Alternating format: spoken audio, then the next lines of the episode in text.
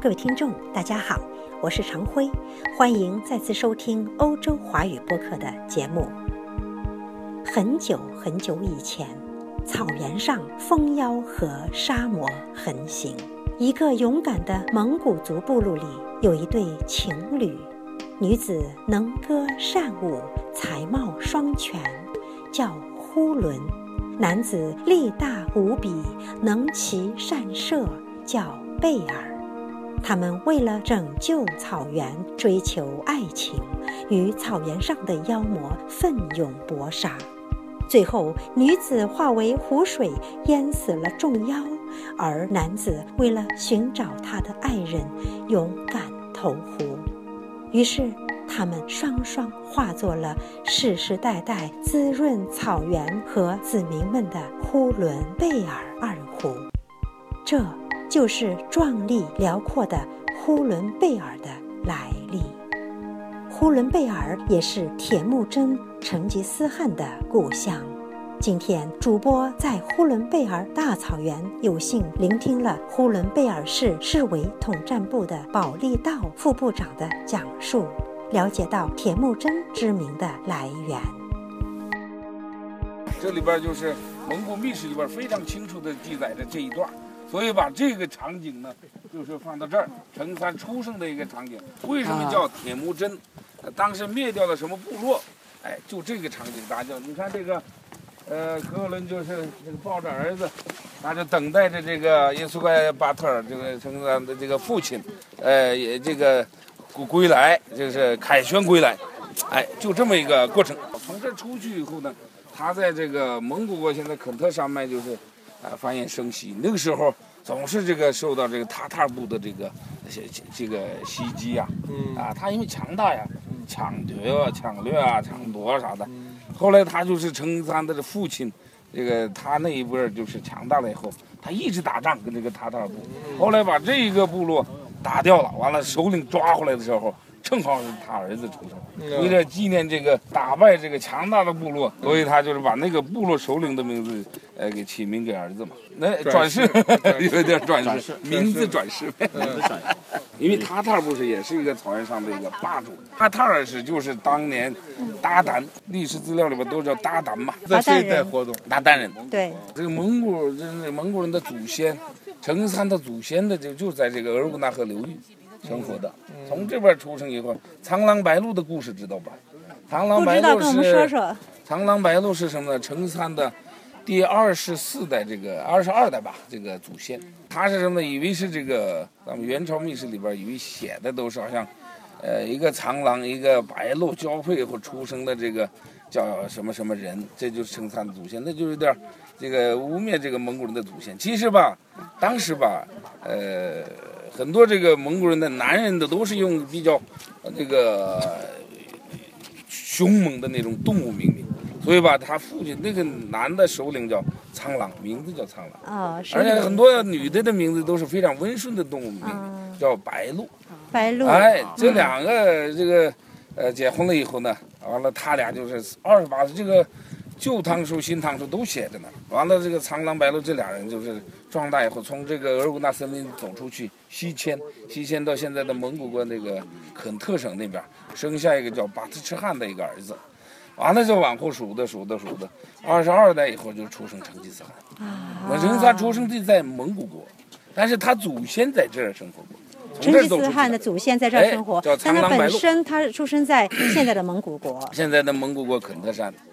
所以吧，这个这这是，所以我们打打造的文化就是蒙古之源嘛，蒙古人的祖先源头在这儿。额尔古纳河，额尔古纳河流域都是按照这个蒙古秘史的这个时代的那个那个过程。以后咱们到那个八世纪，为什么叫八世纪部落？就是苍狼白鹿当年就是走出这个森林的那个时间。完了，那个以后的很多故事场景，这就是一个点儿，就成吉思汗出生的那个场景。成吉思汗出生的那个点儿。对对对。铁木真这名字是怎么起源的？怎么来的？呃，铁木真这个出生的时候吧，就是他的父亲耶稣怪巴特尔，跟这个他的这个呃世仇，这个这个跟这个塔塔尔部打仗，终于这个多少年的打仗以后，他们起源部这个在耶稣怪巴特尔成他们父亲的带领下，终于这个打败塔塔尔部落，把他们首领两个首领那个抓回来了。你看这个带回来了吗？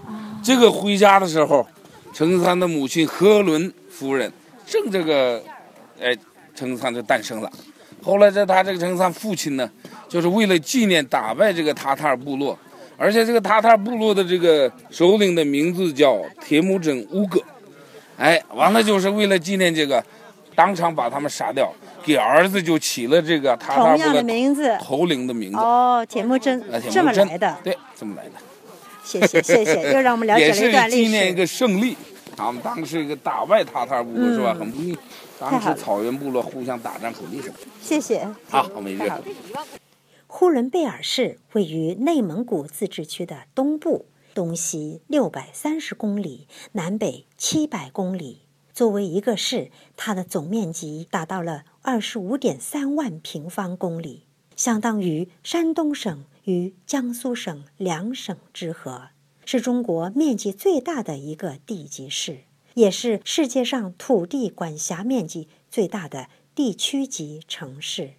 呼伦贝尔市东部以嫩江为界，与黑龙江省为邻；南部与信安盟相连，西和西南部同蒙古国交界，北和西北部以额尔古纳河为界，与俄罗斯接壤。边境线总长一千七百三十三点三二公里。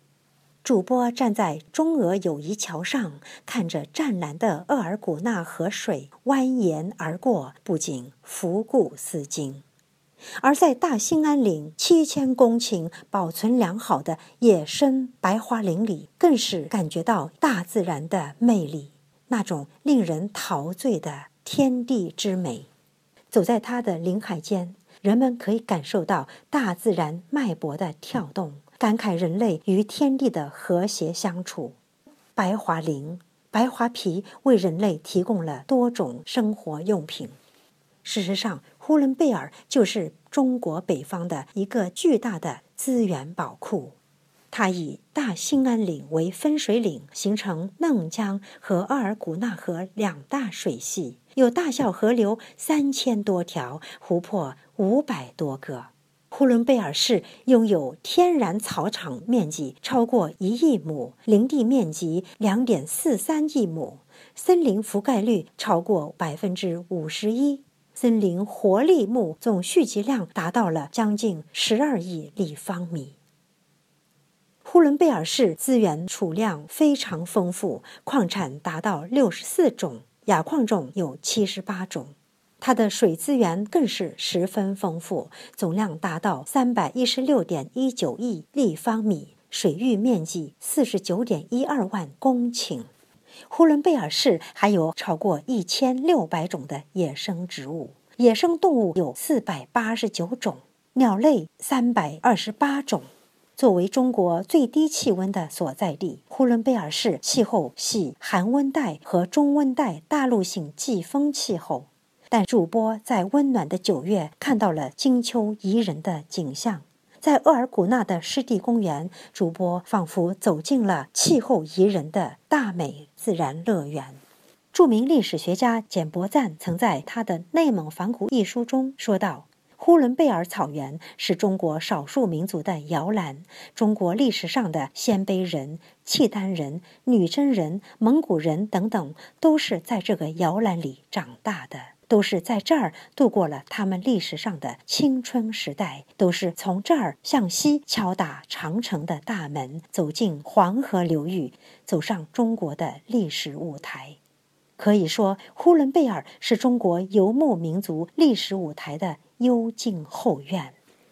早在两三万年前，古人类就在呼伦湖一带繁衍生息，创造了呼伦贝尔的原始文化。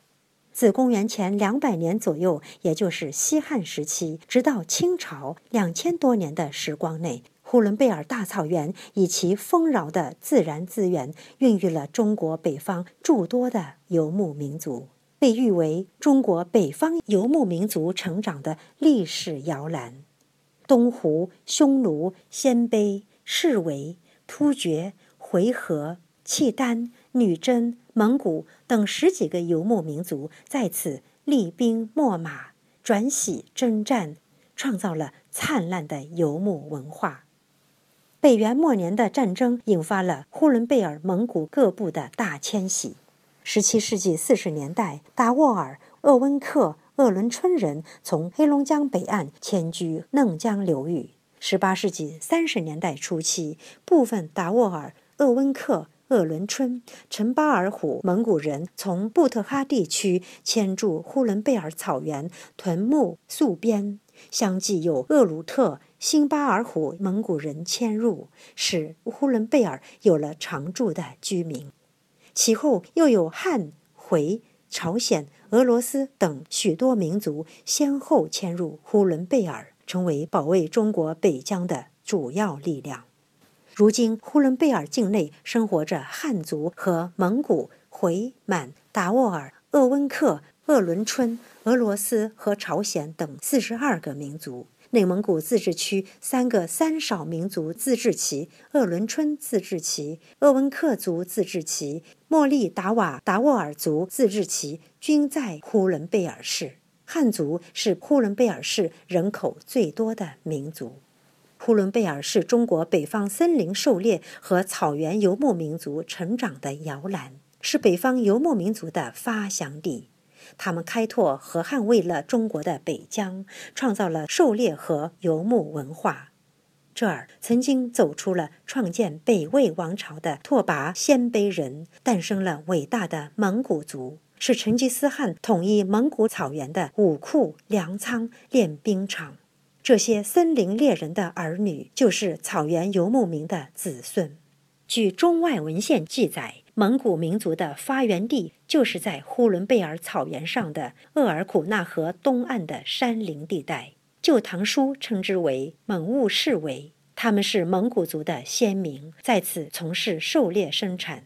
蒙古族先民曾用熔铁出山的方法走出大兴安岭山林，来到呼伦贝尔大草原，在此生活了三百余年，又西迁肯特山区，直到成吉思汗崛起。一二零六年，成吉思汗建立了大蒙古国，其后人忽必烈建立了中国版图最大的元王朝。世人都知道成吉思汗的故事。而大蒙古国永远笼罩在一种神秘的光彩中，那也是蒙古人，特别是呼伦贝尔人的骄傲。在呼伦贝尔感受大自然赋予的令人神往、令人留恋、令人乐不思蜀的大美，而呼伦贝尔当今人的精神更是令人惊艳。各位听众，希望大家都有机会走进内蒙，走进呼伦贝尔，感受它不同凡响的壮丽山河和杰出人文。今天的节目到此结束，感谢收听，我们下次。再会。